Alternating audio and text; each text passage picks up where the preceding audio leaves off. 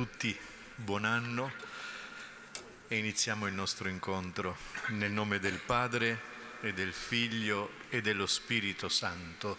Amen.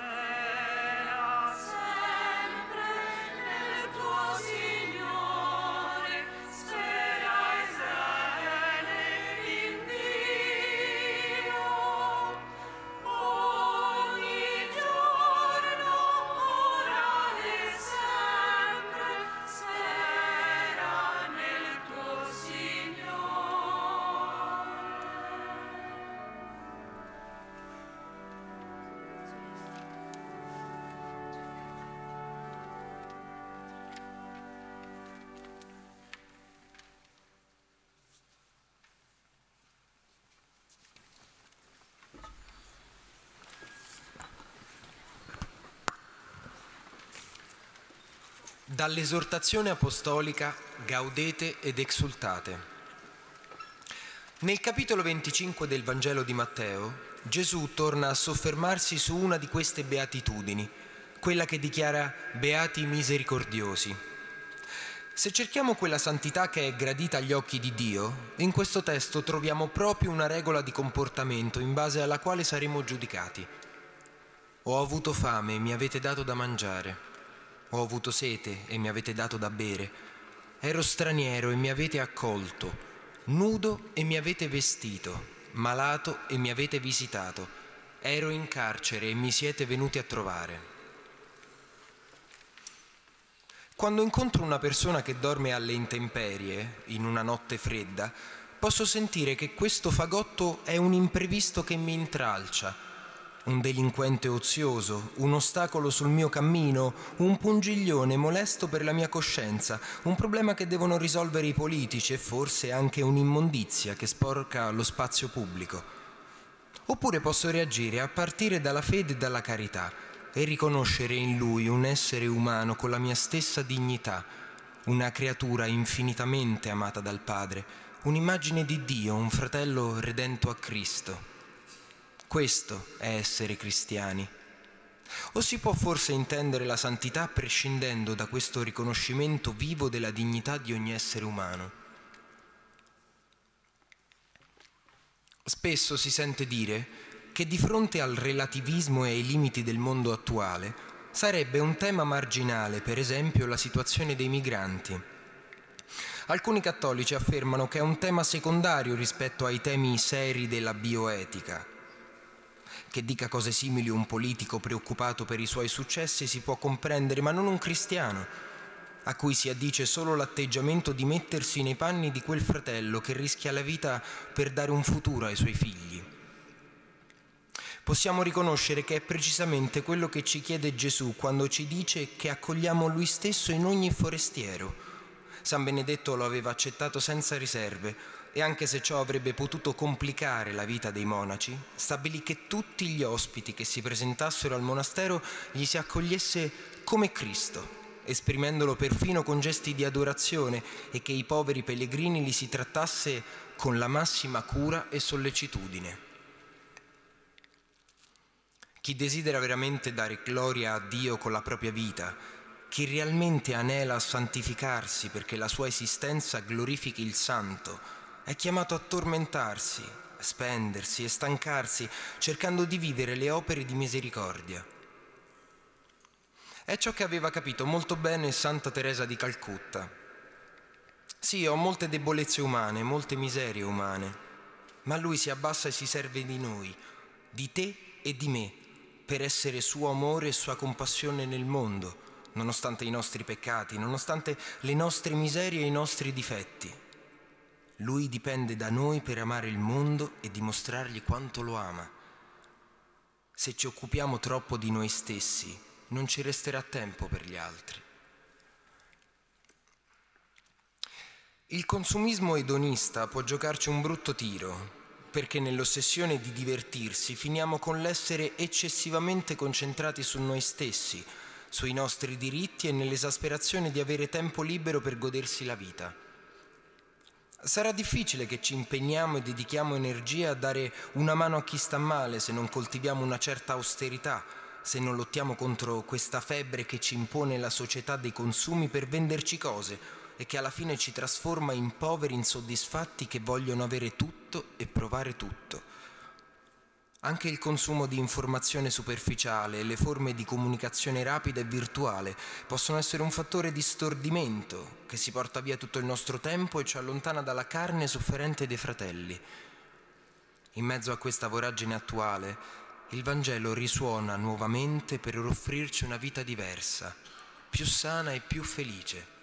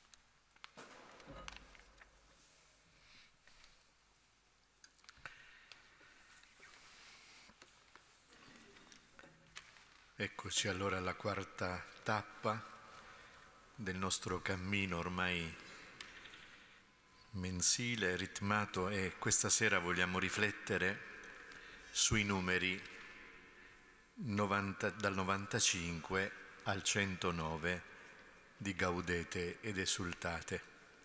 Proprio i numeri dove il nostro vescovo Papa Francesco invita, come abbiamo ascoltato, ad assumere come grande regola di, comportamento le parole di Gesù del capitolo 25 di Matteo e sono le parole del giudizio finale.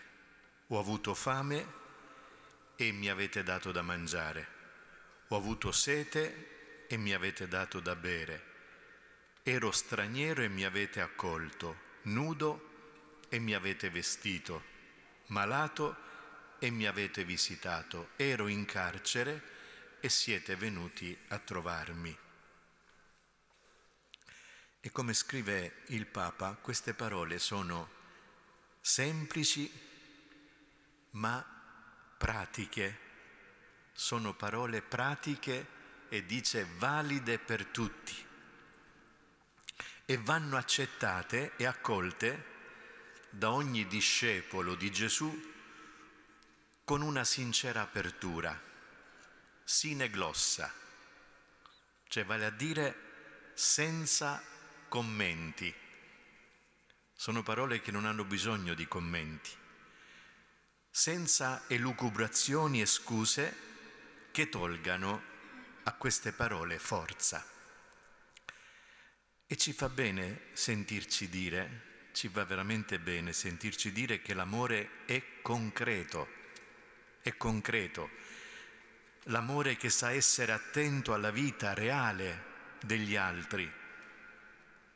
L'amore che sa prendere l'iniziativa per diventare pratico quando entra in contatto questo amore con le sofferenze dei fratelli e delle sorelle che incontriamo nel cammino, chiunque essi siano. Chi vive questo movimento del cuore non si lascia bloccare da ragionamenti pretestuosi che spesso, lo sappiamo, hanno al loro interno il virus dell'ideologia. Ma quando le accettiamo queste parole siamo mossi dai sentimenti che abitano il cuore di Cristo. Ogni cammino di santità, in fondo che cos'è? Ogni cammino di santità è un cammino di conformazione del nostro cuore al cuore di Cristo. Per cui la meta al di là di ogni vocazione specifica, la meta è per tutti, per tutti la vita nella carità. Il partecipare alla carità di Cristo per tutti gli uomini, in particolare i poveri. Quindi qui è interessante no, sottolineare questo. Nell'assenza di dolore, nell'impassibilità, né una certa serenità naturale sono il segno della santità cristiana, ma il segno della santità cristiana è il vivere nell'amore. E l'amore si sa scomodare, vale a dire che sa soffrire, sa compatire, sa perdere la tranquillità, perché preso dal bene dell'altro. E questo implica per i cristiani una sana e permanente insoddisfazione. Questo ci dice Papa Francesco, proprio perché questa insoddisfazione, perché non perdiamo di vista che tanti fratelli vivono in condizioni disumane e attendono di essere liberati. E allora vale la pena questa sera, credo che sia un'altra tappa importante del nostro cammino, che stiamo vivendo insieme quest'anno, vale la pena entrare un po' più profondamente sia con l'aiuto di Papa Francesco, sia con l'aiuto di Sant'Agostino, e poi di Santa Teresa del Bambino Gesù di cui parlerà Monsignor Frisina, entrare nel mistero di questa carità di Cristo che vuole abitare dentro di noi. Qui però occorre una premessa, una premessa sulla necessità e il senso di una regola di comportamento. Noi sappiamo che la scrittura è piena di parole luminose. Io credo che ciascuno di noi nel proprio cuore si porta delle parole luminose del Vangelo, ce le portiamo dentro, quelle parole che Dio pronuncia perché gli uomini possano interiorizzarle, possano custodirle nella memoria, in modo tale da sapere come comportarsi nelle situazioni della vita. In Matteo 25 Gesù ripete per quattro volte l'elenco delle opere di misericordia perché si incidano nella nostra interiorità, sottolineando lo hai fatto a me, lo hai fatto a me. E grazie a questa ripetizione nel momento in cui noi ci imbattiamo in un povero, siamo aiutati dalla parola di Dio a vivere questo incontro come un faccia a faccia con il Signore. Queste parole sintetiche sono di grande utilità. Pensiamo allo Shema Israele. Ascolta Israele. Il comandamento dell'amore per Dio che gli israeliti lo sappiamo, ponevano in piccoli astucci sull'architrave delle porte o persino sulla fronte, proprio per potersene ricordare in ogni momento e poterlo insegnare ai loro figli. Gesù associa allo Shema Israel anche il versetto di Levitico 19-18. Amerai il prossimo come te stesso quindi affermando che si tratta di un solo comandamento, uno solo, è indissociabile questo comandamento. Oppure pensiamo alla cosiddetta regola d'oro del discorso della montagna di Matteo. Tutto quanto volete che gli uomini facciano a voi, anche voi fatelo a loro. Questa infatti è la legge e i profeti. Anche la tradizione cristiana conosce molte di queste regole di comportamento, capaci di portare la vita a contatto con la parola di Dio e viceversa. Una delle più sorprendenti di queste regole è coniata da Sant'Agostino. È quella frase così sintetica e incisiva che ricordiamo tutti quanti, ama e fa ciò che vuoi. Di questo ne vorrei parlare brevemente questa sera, proprio perché possa illuminare questa regola, il mistero della carità di Cristo. È famosa questa regola, è famosa. E nella sua formulazione rimane una frase paradossale e anche si può interpretare, possiamo dire, in maniera ambigua. Però Agostino era consapevole di tutto questo e la pronuncia in maniera volutamente provocatoria davanti all'assemblea dei fedeli di Ippona, perché possa rimanere impressa nella loro memoria. E questa frase, custodita in un cuore illuminato, guidato dallo Spirito, questa frase dà una grande libertà veramente una grande pace e diventa una luce che aiuta a discernere nelle situazioni della vita ciò a cui il Signore ci chiama. È bello riascoltare le parole di Agostino. Dice, e la let- e la, eh, si tratta dell'omelia, la settima omelia del commento alla prima lettera di San Giovanni. Dice Agostino, una volta per tutte dunque ti viene imposto un breve precetto. Ama e fa ciò che vuoi, sia che tu taccia, taci per amore, sia che tu parli, parla per amore, sia che tu corregga, correggi per amore, sia che perdoni, perdona per amore. Sia in te la radice dell'amore, poiché da questa radice non può procedere se non il bene. Meraviglioso, eh? Ecco perché va capita bene questa regola. Ama e fa ciò che vuoi. Tutto quello che facciamo, tacere, parlare, correggere, perdonare, acquista il suo significato vero a partire dalla radice dell'amore, che è l'amore trinitario. E dobbiamo ricordarcelo nel momento in cui agiamo per non confonderci e interpretare in maniera errata, proprio dal punto di vista spirituale, ciò che facciamo o che vediamo fare dagli altri.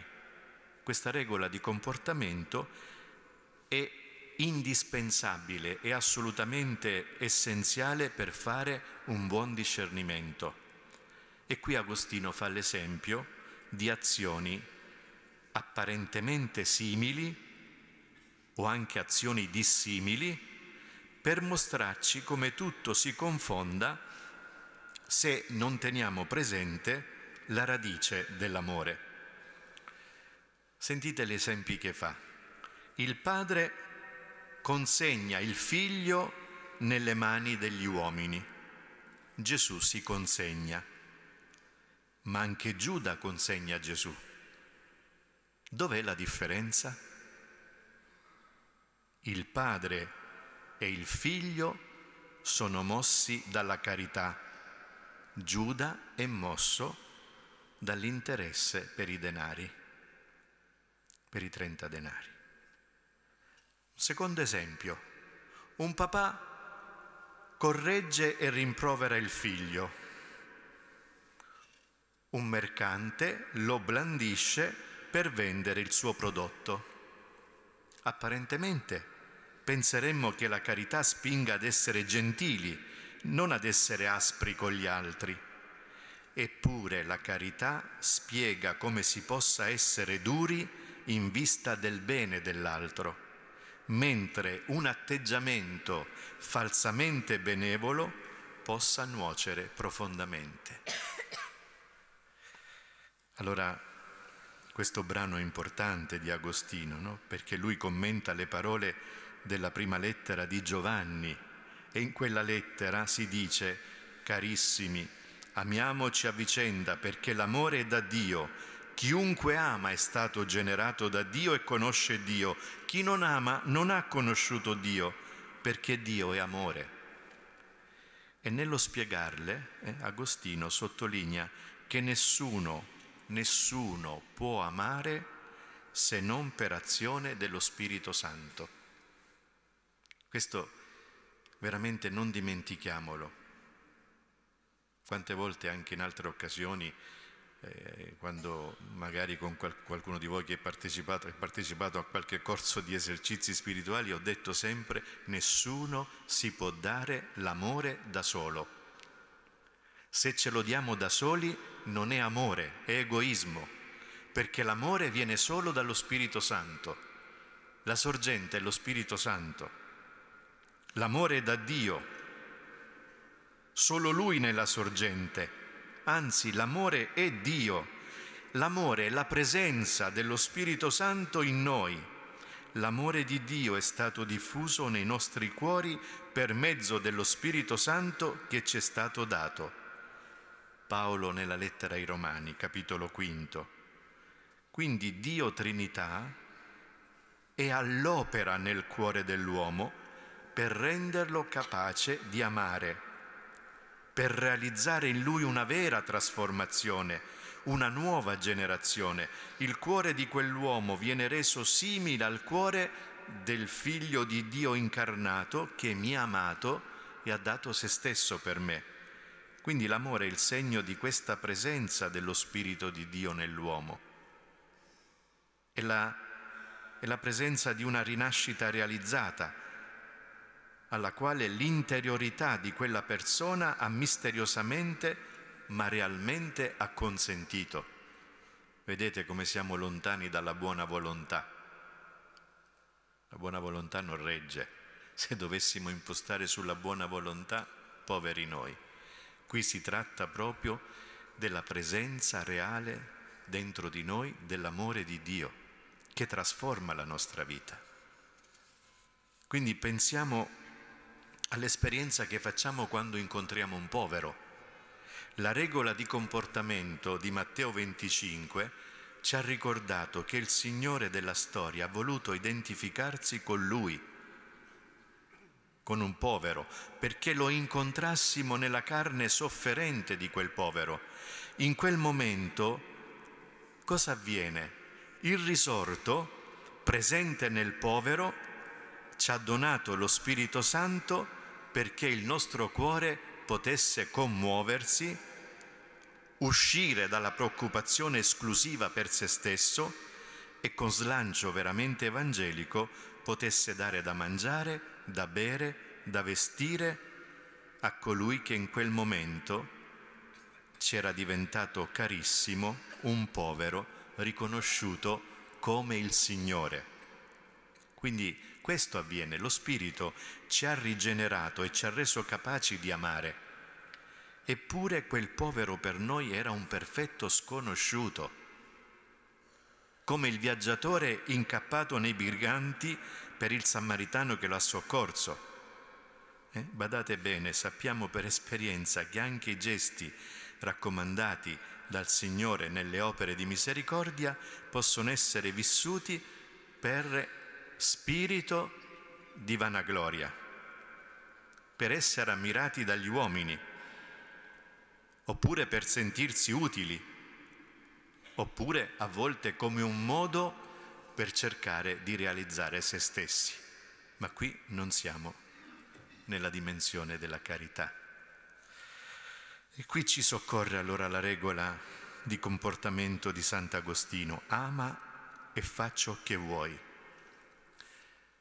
Ecco, mi sembra che ci sia una chiarezza straordinaria questa sera, cioè non importa tanto la materialità dell'azione, non importa la materialità dell'azione, fa ciò che vuoi, taci o parla, correggi o perdona. Cosa importante? La radice. La radice nell'amore trinitario di quell'azione che io sto compiendo. È importante la trasformazione operata dallo Spirito nel cuore di chi la compie. E Sant'Agostino con molta lucidità chiarisce che non bisogna considerare che cosa fa l'uomo, ma con quale animo, con quale volontà lo faccia e aggiunge che anche chi riceve tutti i sacramenti, sentite dove arriva, anche chi riceve tutti i sacramenti può, per la durezza del suo cuore, rimanere malvagio. Anche il malvagio dunque può avere tutti i sacramenti, ma il malvagio non può possedere la carità restando malvagio. È questo il dono proprio dei buoni, questa la sorgente ad essi esclusiva. Lo Spirito di Dio vi esorta a bere di questa fonte, lo Spirito di Dio vi esorta a bere di se stesso. Se nel cuore dell'uomo è scaturita la sorgente dello Spirito Santo, da questa promana una forza di amore che lo spinge a consumarsi per i fratelli. E allora vedete quella insoddisfazione sana e permanente di cui parla il Papa è il segno, bellissimo questo, di quei gemiti dello Spirito Santo che attendono il parto dei cieli nuovi e la terra nuova in cui avrà stabile dimora la giustizia. E allora comprendiamo bene le parole del Papa nei numeri ricordati numero 100-101 dove si sottolinea l'atteggiamento discutibile, ideologico di chi compie le opere di Matteo 25, ma senza viverle come un incontro con il Signore, come un, un'effusione di Spirito Santo, perché private della loro radice profonda queste opere, sono ridotte senza differenza a quelle qualsiasi di una ONG. Quante volte il Papa ce l'ha detto in questi, questi sei anni? No? Il Papa poi segnala anche un altro errore nocivo, quello di chi condanna e relativizza la carità concreta delle opere di misericordia corporale che vede fare dagli altri, considerandole qualcosa di superficiale, mondano, secolarizzato, immanentista, comunista, populista, perché la vita di fede, secondo queste persone, richiederebbe altre priorità, la liturgia, la preghiera, o perché si è impegnati in determinate battaglie etiche di maggiore importanza rispetto al dare da mangiare agli affamati o il dare da bere agli assetati.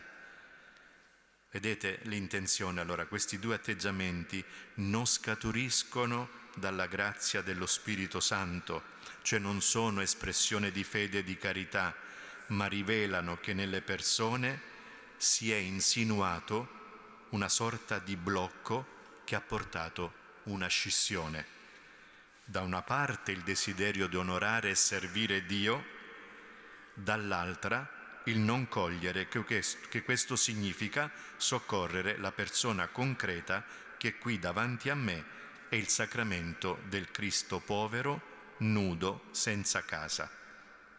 Scrive Papa Francesco, potremmo pensare che diamo gloria a Dio solo con il culto e la preghiera, oppure unicamente osservando alcune norme etiche. È vero che il primato spetta alla relazione con Dio, e dimentichiamo che il criterio per valutare la nostra vita è anzitutto ciò che abbiamo fatto agli altri. E guardate la conseguenza logica, la preghiera è preziosa se alimenta una donazione quotidiana dell'amore. Se non c'è questa donazione d'amore, dovremmo interrogarci, ma com'è la mia preghiera? che, che tipo di preghiera faccio? Il nostro culto è gradito a Dio quando vi portiamo i propositi di vivere con generosità e quando lasciamo che il dono di Dio che in esso riceviamo si manifesti nella dedizione ai fratelli. Ecco allora il messaggio di questa sera l'ho trovato veramente di una chiarezza impressionante e credo che ci faccia bene rileggere questi numeri di questa lettera così preziosa per noi, per la Chiesa intera. Riprendiamoli con calma in questo mese. Sarà opportuno fermarsi proprio sui passaggi che sono anche delicati. In un testo che abbiamo meditato qualche giorno fa nell'ufficio delle letture, sempre Sant'Agostino parlando del duplice comandamento dell'amore, sottolinea che se al primo posto c'è l'amore per Dio, è consigliabile nell'attuazione pratica partire dall'amore per il prossimo. Questo perché il nostro sguardo ha bisogno di essere purificato dall'amore per poter vedere Dio. Se non ami il fratello che vedi, come potrai amare Dio che non vedi?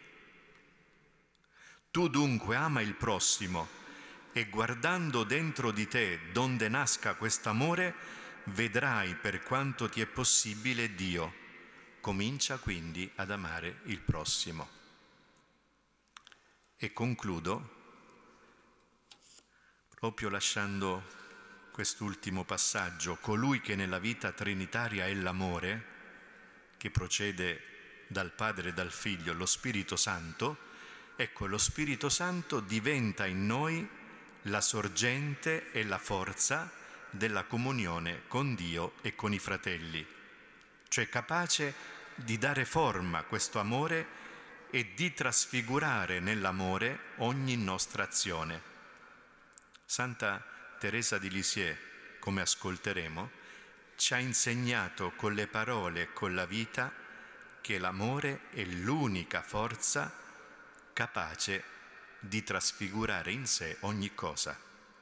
Il nascere, il morire, la gioia, il dolore, ogni momento della nostra vita e ogni nostra azione può diventare linguaggio in cui si esprime l'amore.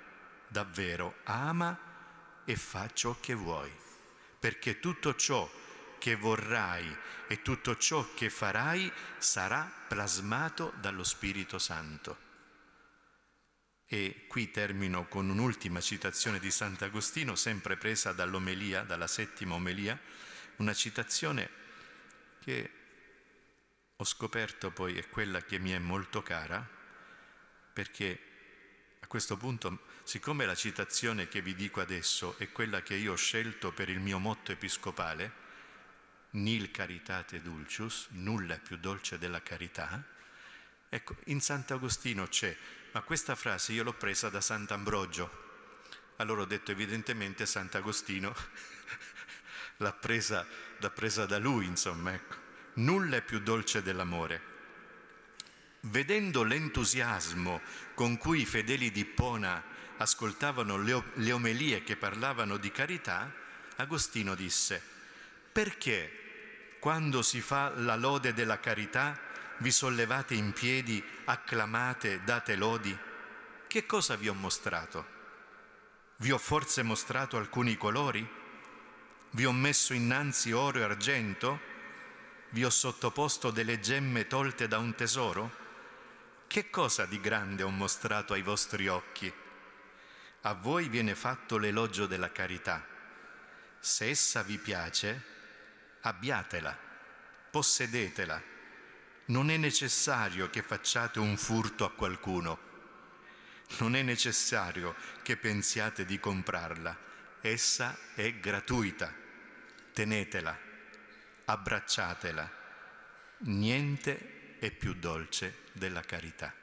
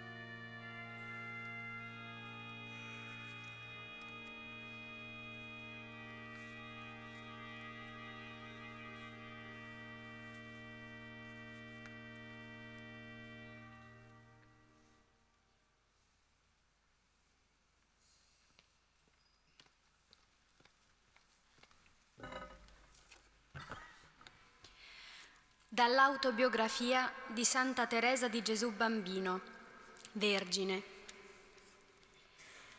Nel cuore della Chiesa io sarò l'amore. Siccome le mie immense aspirazioni erano per me un martirio, mi rivolsi alle lettere di San Paolo per trovarmi finalmente una risposta. Gli occhi mi caddero per caso sui capitoli 12 e 13 della prima lettera ai Corinzi e lessi nel primo che tutti non possono essere al tempo stesso apostoli, profeti e dottori e che la Chiesa si compone di varie membra e che l'occhio non può essere contemporaneamente la mano.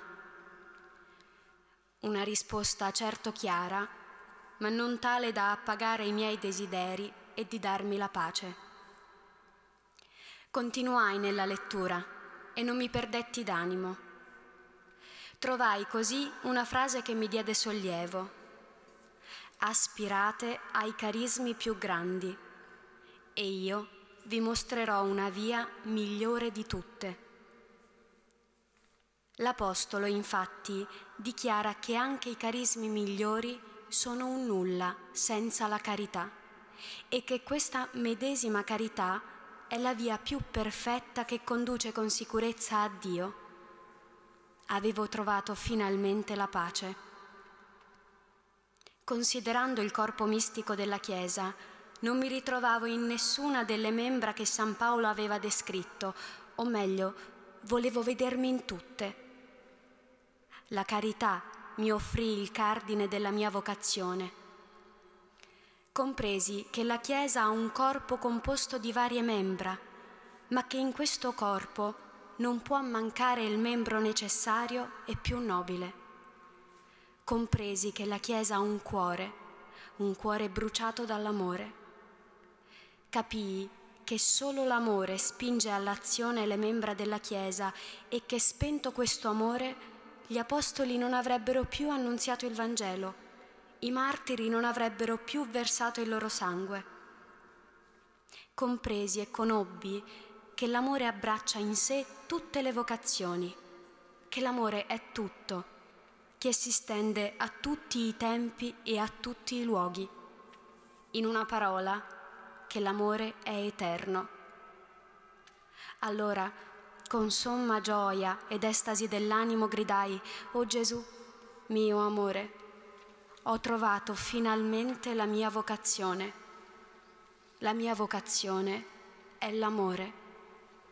Sì, ho trovato il mio posto nella Chiesa e questo posto me lo hai dato tu, o oh mio Dio. Nel cuore della Chiesa, mia madre, io sarò l'amore ed in tal modo sarò tutto e il mio desiderio si tradurrà in realtà.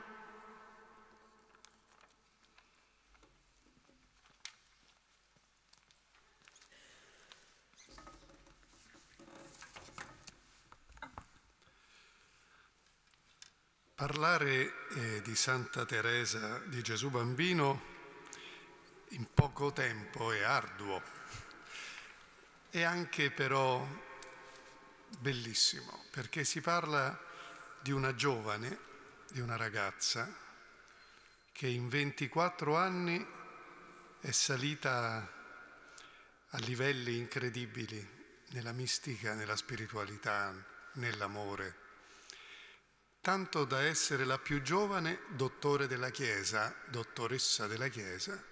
Pensate, a 24 anni essere dottore della Chiesa per di più donna, e ci torneremo su questo argomento perché la, di donne ce ne sono tre dottoresse, Caterina, Teresa d'Avila e Teresa di Lisieux. E poi non so se ultimamente anche la, il De Garda, no? Anche il De Garda di Bingen. Sono poche eh, in confronto a tutti gli uomini ai dottori della Chiesa, immaginatevi no, questi grandi, abbiamo prima nominato Agostino, ma Teresa è una ragazza, 24 anni, una ragazza molto vivace, molto brillante, che nasce in una famiglia speciale. Una famiglia speciale perché i suoi genitori, lui Martin e Zélie, la sua moglie, volevano prima consacrarsi, poi si sono incontrati e solo per grazie a un sacerdote intelligente ha scongiurato che loro facessero voto di verginità, sposati, eh? e gli ha fatto capire che essere sposati significava dare fecondità al matrimonio. E fecero nove figli. Ma di questi figli, pensate, cinque ragazze, che i maschi morirono bambini, ma cinque ragazze divennero suore e quattro carmelitane nello stesso Carmelo di Lisieux. Incredibile, pensate. Quando Teresa, la più piccolina, volle entrare nel Carmelo ed era già orfana della mamma e il papà era molto malato, forse di Alzheimer, aveva la sorella più grande che era eh, la madre Agnese, che era la sua seconda mamma. Si ritrovò in una famiglia, in una famiglia anche fisicamente vera, dentro un Carmelo. Un'esperienza unica, particolare. Ma la cosa straordinaria è la vocazione di questa bambina.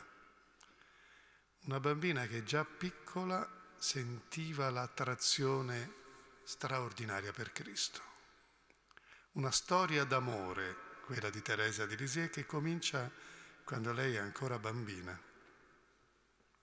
In questo ricorda molto anche l'esperienza di Santa Caterina da Siena. Anche lei morì giovane, eh, 33 anni. Stiamo parlando di, di, di creature speciali che hanno fatto cose grandiose in poco tempo. Ma pensate, Teresa da piccola già voleva fare, faceva dei sacrifici per convertire i fratelli. Aveva preso a cuore il caso di un assassino, un assassino che era, aveva dichiarato di essere ateo, non credente e che doveva essere ghigliottinato, ma lei aveva chiesto al Signore con dei sacrifici anche personali, aveva chiesto al Signore che si convertisse. Un'impresa disperata, si direbbe. E quando è riuscita a spiare nel giornale del papà, perché aveva la proibizione di leggere i giornali, ma aveva spiato una notizia, che quest'uomo, prima di morire, aveva chiesto un crocifisso e lo aveva baciato. Teresa aveva vinto.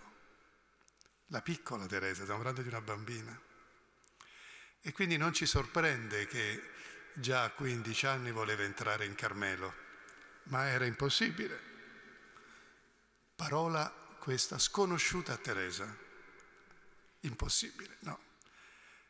In un pellegrinaggio a Roma insieme alle sue sorelle e al papà, ebbe la grazia di poter essere, partecipare all'udienza del Papa. Immaginatevelo oggi, no? una situazione simile. Ma cosa fece Teresa? Chiese al Papa la possibilità di entrare in Carmelo anzitempo, contro le regole, diciamo, canoniche. Il Papa gli disse una frase, se Dio vuole, era Papa Leone XIII, se Dio vuole si farà. E Teresa sicura, dice, Signore, lo vuole perché lei lo sapeva, si farà e ci riuscì. Questa ragazza a 17 anni già era novizia al Carmelo di Lisieux. Ed è interessante perché il titolo che lei prese quando entrò in convento nel Carmelo univa insieme due misteri che si sono concretizzati nella sua vita. Teresa di Gesù Bambino e del volto santo. Era una devozione eh, conosciuta in quel periodo in Francia, è il cosiddetto volto santo di Tours. Non c'era ancora la grande eh, devozione alla Sindone, ma stiamo sullo stesso livello. Era l'immagine della Veronica che si conservava, che si conserva in Vaticano, l'immagine del volto santo, che un beato proprio di Tours aveva reso molto conosciuta, una devozione alle sofferenze della passione di Cristo, che apparivano nel volto santo.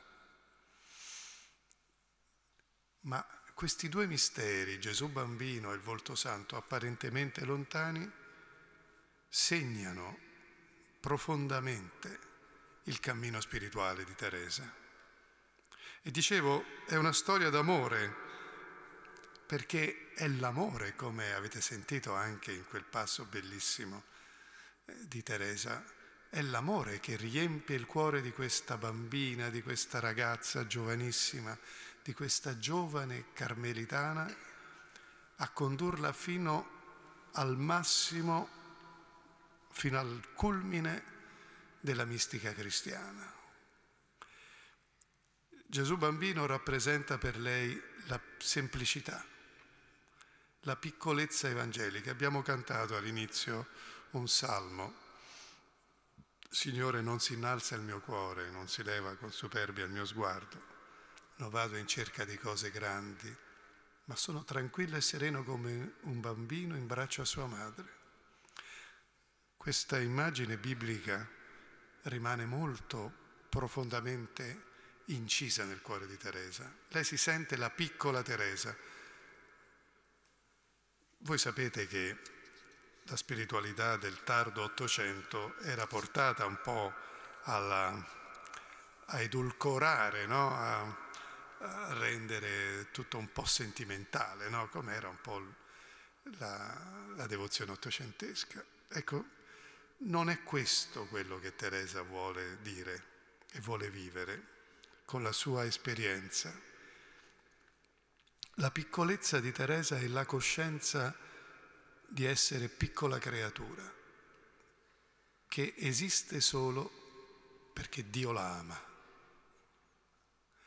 Ed è questa coscienza di essere piccola, di essere in sé insignificante, quella stessa frase che noi cantiamo nel Magnificat, ha guardato la bassezza della sua serva, l'umiltà della sua serva, il testo greco è molto forte lì, ha visto la tapeinosis, dice, proprio eh, la, la, la miseria della sua serva, ma tutte le generazioni mi chiameranno beata. È quella certezza che spinge Teresa a vedere in sé la enfant, che in francese significa non solo bambino, ma anche figlio, il generato, il bambino, ma nel bambino come figlio. Lei si sente figlia, piccola figlia, piccola figlia come Gesù bambino. E l'altra immagine, il volto santo, il volto di dolore, il volto di sofferenza, di Cristo Redentore, ma anche il volto della misericordia, il volto dell'amore per noi. Se da una parte Teresa si sente la piccola Teresa, dall'altra parte sente di voler partecipare in pieno a quell'amore redentivo che appare nella passione di Cristo. Nel 9 giugno del 1895 due anni prima di morire. Nella festa della Trinità Teresa si offre vittima di olocausto all'amore misericordioso di Dio. Sentite questa, questa frase, vittima in olocausto. Olocausto sapete cosa significa? Che nel sacrificio biblico L'olocausto era tutto di Dio, veniva bruciata la vittima totalmente per Dio. E Teresa si offre così all'amore misericordioso di Dio. È una cosa che tornerà Santa Faustina, no? in altri santi, ma stiamo parlando di una ragazza giovanissima in un periodo che ancora era molto forte l'idea del Dio giudice, del Dio giudice dei nostri peccati, una spiritualità molto severa, forse ancora eh, risentiva del peso del giansenismo che era stato molto presente in Francia. Quella, quella teologia che vedeva nel peccato dappertutto, diciamo, il peso più grande per la santità. Questo peccato che grava sull'uomo come una condanna da cui liberarsi solo con sacrifici, con una volontà di autopurificazione molto forte, questo eroismo, no? Che Teresa non c'è, ma è la misericordia di Dio che trionfa e lei si offre come vittima perché trionfi questa misericordia. È interessante perché se noi leggiamo alcune frasi di questa grande dottore, dottoressa della Chiesa, rimaniamo stupiti per come lei riesce a dire cose straordinarie in maniera semplice. Proprio perché in realtà si tratta di comprendere qual è la vera grandezza. La vera grandezza per Teresa è farsi amare e così diventare amore. Vi ricordate, forse l'avete sentito, no? si parla della via, della piccola via di Teresa. No? Teresa usa delle, delle espressioni bellissime. Come si fa a salire fino al, al massimo della perfezione cristiana.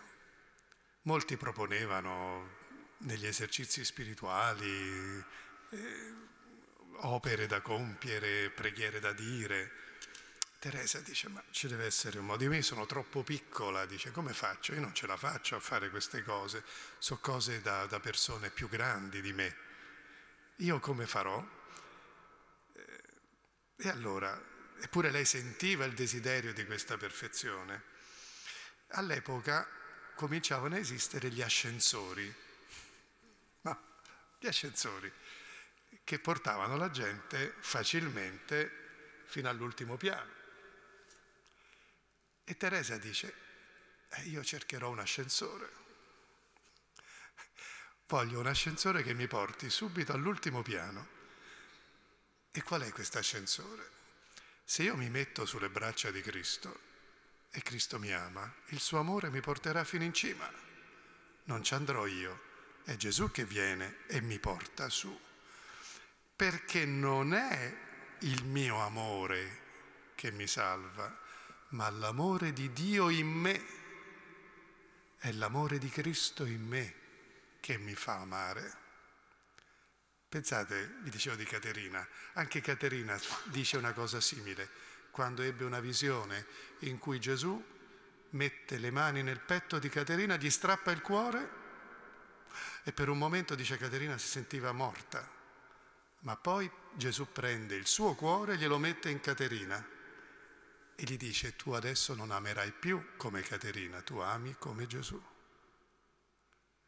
Questa immagine è la stessa di Teresa. Questo ascensore diventa la sua via per amare.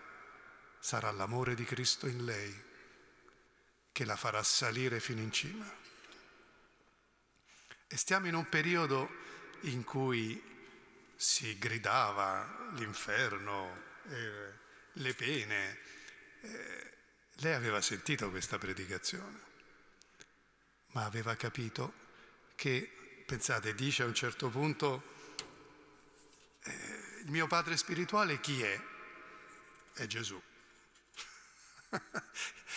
Lei aveva bypassato tutte le scuole eh, ascetiche e dice non gli piacevano i padri spirituali che aveva incontrato, non lo dice così, ma fa capire che era insoddisfatta. Gesù è il mio padre spirituale, il Vangelo è il mio libro di spiritualità. È un periodo, quello che vive Teresa, in cui non era proibito leggere la scrittura se non i passi autorizzati. Attenzione, eh? Noi siamo abituati adesso con la Bibbia, no? Ma non è molto tempo che c'è questa libertà. E all'epoca Teresa voleva, era assetata della parola di Dio, perché sentiva nella parola di Dio tutta la forza per poter amare. Ma come fare? Allora imparava a memoria i passi, quelli che poteva leggere e una volta disse vorrei essere un prete perché gli uomini potevano studiare la Sacra Scrittura. Cioè, così vorrei imparare il greco, l'ebraico per conoscere bene la, la, la, la scrittura e poter predicare l'amore di Dio. Teresa non sapeva di essere femminista, ma lei più volte si lamenta che questi uomini, quando va a Roma, vede proibito alle donne, qui non si può, solo gli uomini non potevano entrare. Lei si ribella, no? Ed era ragazzina, eh? Dice, ma come? Perché proibito alle donne? E anche da monaca carmelitana scalcia un po', eh? Vorrebbe avere i privilegi di un prete, ma vedete lo Spirito di Dio che dentro di lei gli faceva avere i desideri più grandi di qualunque altro desiderio, più grandi anche di quelli che normalmente poteva avere una monaca. E bisogna dire che nel, nel, nel monastero, nel, nel, lì al Carmelo, ha sofferto abbastanza per questo. Eh, perché potete immaginare una ragazza giovanissima che con questa qualità umana, ma soprattutto con queste esperienze spirituali, era vista dalle monache più anziane con sospetto. Dice, ma chi si crede d'essere questa? Insomma, eh, parole povere. Lei ha accolto sempre tutto con molta serenità e le sue sorelle, che chiaramente erano per lei anche un riferimento, anche una consolazione. E non sempre l'hanno aiutata, ma non perché non volessero bene alla sorella, ma forse perché gli volevano troppo bene. e quindi diventavano a volte, come è successo anche per i suoi scritti, un po' un ostacolo. Ma vedete, Teresa non ha avuto mai altro polo che Cristo. Ed è meraviglioso quando si legge questo testo che abbiamo poco fa no? sentito, vedere con quanta lucidità Teresa comprende dov'è il mistero, la sua vocazione, ma spesso anche noi abbiamo questo problema, no? Cosa farò cosa farò da grande, diciamo. cosa chiede a me il Signore? Allora uno pensa che il Signore chieda, che ne so, di essere suora, professore, prete, che ne so. È vero, anche questo, anche questo.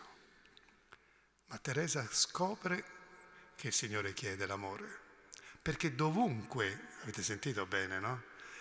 In qualunque stato di vita se non si ama, si diceva anche prima, no? Se non si ama, non si è niente. Uno può essere anche papa, ma se non ama, non è niente.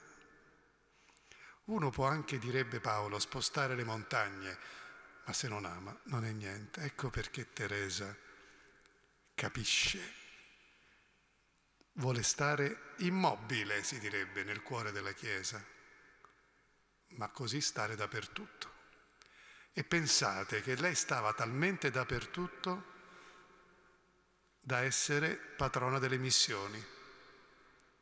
Com'è possibile una monaca di clausura stretta come un Carmelo, patrona delle missioni? Lei aveva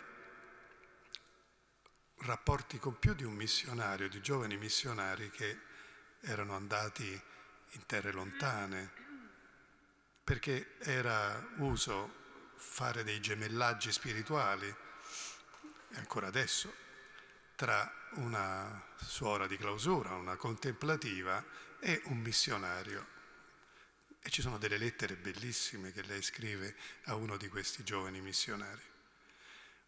Ma quello che lei scrive tradisce la passione di Teresa per la Chiesa. Lei non è che vuole andare missionaria, non gli interessa partire fisicamente, ma il suo cuore sta già laggiù, sta lì dove la Chiesa sta affrontando la sofferenza, sta amando, sta annunciando il Vangelo, sta testimoniando, perché è il suo amore che la fa essere nel cuore della Chiesa, proprio il cuore pulsante. E questo fatto della missione diventa per lei uno stato spirituale, essere continuamente protesi verso, senza paura, senza limiti, senza confini, è la Chiesa. Non c'è nessun confine che lega Teresa neanche la malattia che appare drammaticamente. E sembrerebbe quasi che il Signore abbia preso sul serio quell'offrirsi come vittima in olocausto nell'amore misericordioso. Perché la tubercolosi all'epoca poi era una cosa abbastanza, purtroppo abbastanza diffusa. E la prende e la consuma, si direbbe, ma la purifica proprio in un crogiolo straordinario. Una creatura che, come diceva il suo padre spirituale quando era giovane, che non aveva mai commesso un peccato mortale. Una creatura pura in quella maniera, che viveva già da bambina consumata dal fuoco dello spirito, si trova a soffrire quell'ultima cosa che mancava, degna figlia spirituale di San Giovanni della Croce, vive quegli ultimi anni, quegli ultimi mesi, nel silenzio di Dio, nel silenzio dello sposo, lei dirà così, aspettava lo sposo che non arrivava e sente di soffrire fisicamente ma anche spiritualmente questa lontananza, i dubbi, le paure, e la sofferenza fisica terribile. Ma in quegli ultimi mesi lei si sente veramente vittima e con Cristo per i peccatori. Lo sente profondamente. Quella comunione con Cristo, con l'amore di Cristo, la vive finalmente questa comunione in maniera perfetta e dirà più volte non voglio soffrire di meno. Accetta quella sofferenza perché per Cristo, attenzione, non è la sofferenza il valore, ma è l'amore il valore. È ancora una volta l'amore che vince. Essere una sola cosa con Cristo che ama. Essere una sola cosa col crocifisso che ama. Ed è bellissimo leggere quello che lei scriveva, diceva, ma sarebbe lungo, eh? vedete questo libro porta tutte le sue cose, tutto quello che lei ha scritto nelle biografie, ma anche le lettere, i pensieri, ma sentite come dice quando si offre all'amore misericordioso allo scopo di vivere in un atto di perfetto amore, mi offro come vittima d'olocausto al tuo amore misericordioso. supplicandoti di consumarmi senza posa, lasciando traboccare nella mia anima le onde di infinita tenerezza che sono racchiuse in te, così che io diventi martire del tuo amore, oh mio Dio. Vedete quante volte ripete amore? E oppure una, una preghiera al volto santo che io amo molto e che ho anche musicato, ma nel, nel, testo francese è ancora più forte. Ma vi leggo una parte di questa preghiera al volto santo. O volto più bello dei gigli e delle rose di primavera, tu non sei nascosto agli occhi nostri. Le lacrime che velano il tuo sguardo divino ci appaiono come diamanti preziosi che vogliamo raccogliere per acquistare con il loro valore infinito le anime dei nostri fratelli. Per lei c'è sempre questo stesso pensiero, amore. Qual è il libro di questo mese? Non è tutto questo, eh? però gli scritti autobiografici sono stati raccolti già dall'inizio nella storia di un'anima, no? Questo libro che ha questo titolo poetico messo dalle sorelle, ma che vi consiglio di leggere perché la dottrina spirituale di Teresa è tutta nella pratica profonda di quest'amore ed è molto semplice. Lei era carmelitana, nel Carmelo c'erano stati due grandi maestri, anche altri grandi santi, ma due grandi maestri, Teresa e Giovanni della Croce. E lei in continuità con il loro insegnamento impara a vedere in questa in questo donarsi totalmente all'amore il senso della vita, della vita consacrata e della vita contemplativa. E volevo dirvi soltanto alcune attualità di Teresa. Ve le dico velocemente, l'ho segnate, perché sono tante e le scoprirete leggendo il testo. Teresa ci dona una lettura purificata della vita contemplativa una spiritualità liberata da tutte quelle incrostazioni romantiche che a volte abbiamo, perché è molto concreta, anche molto dura a volte.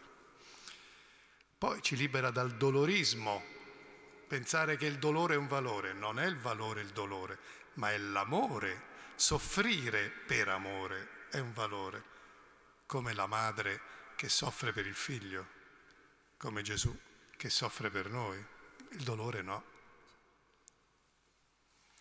L'idea che la giustizia divina non è in contrasto con la misericordia.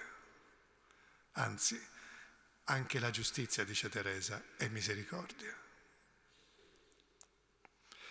Che la scrittura, il Vangelo, devono essere al centro della nostra vita spirituale la lettura del Vangelo sine glossa, si diceva anche prima, no?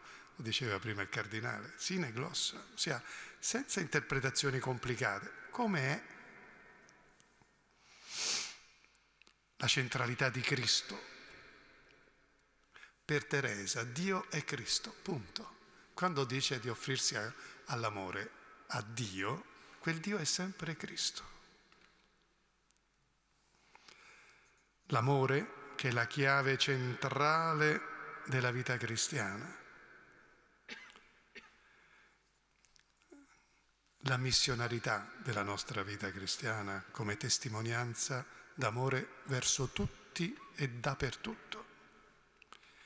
E per ultimo, interessante, la dignità della donna, che sua, nel suo valore di femminilità può salire a vette incredibili di santità nella sua realtà di donna.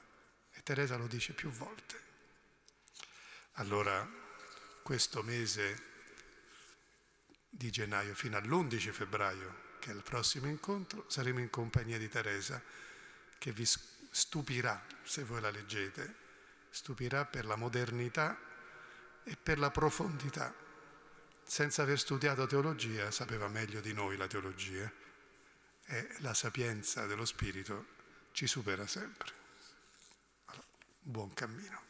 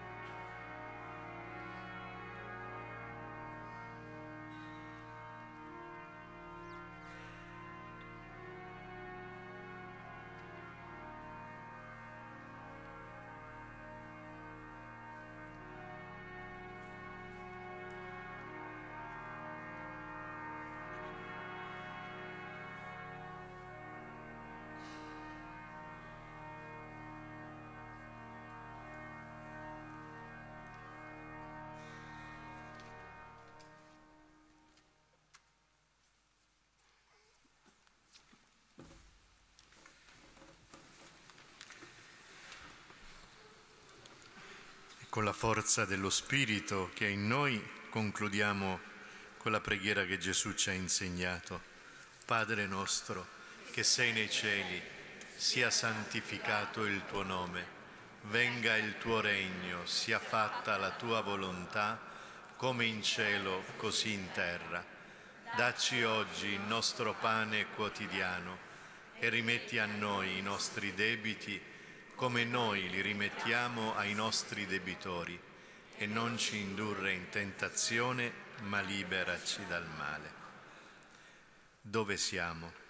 Eccoci, Signore della vita, usciamo dai nostri nascondigli meravigliati dal fuoco del tuo amore che arde senza consumare.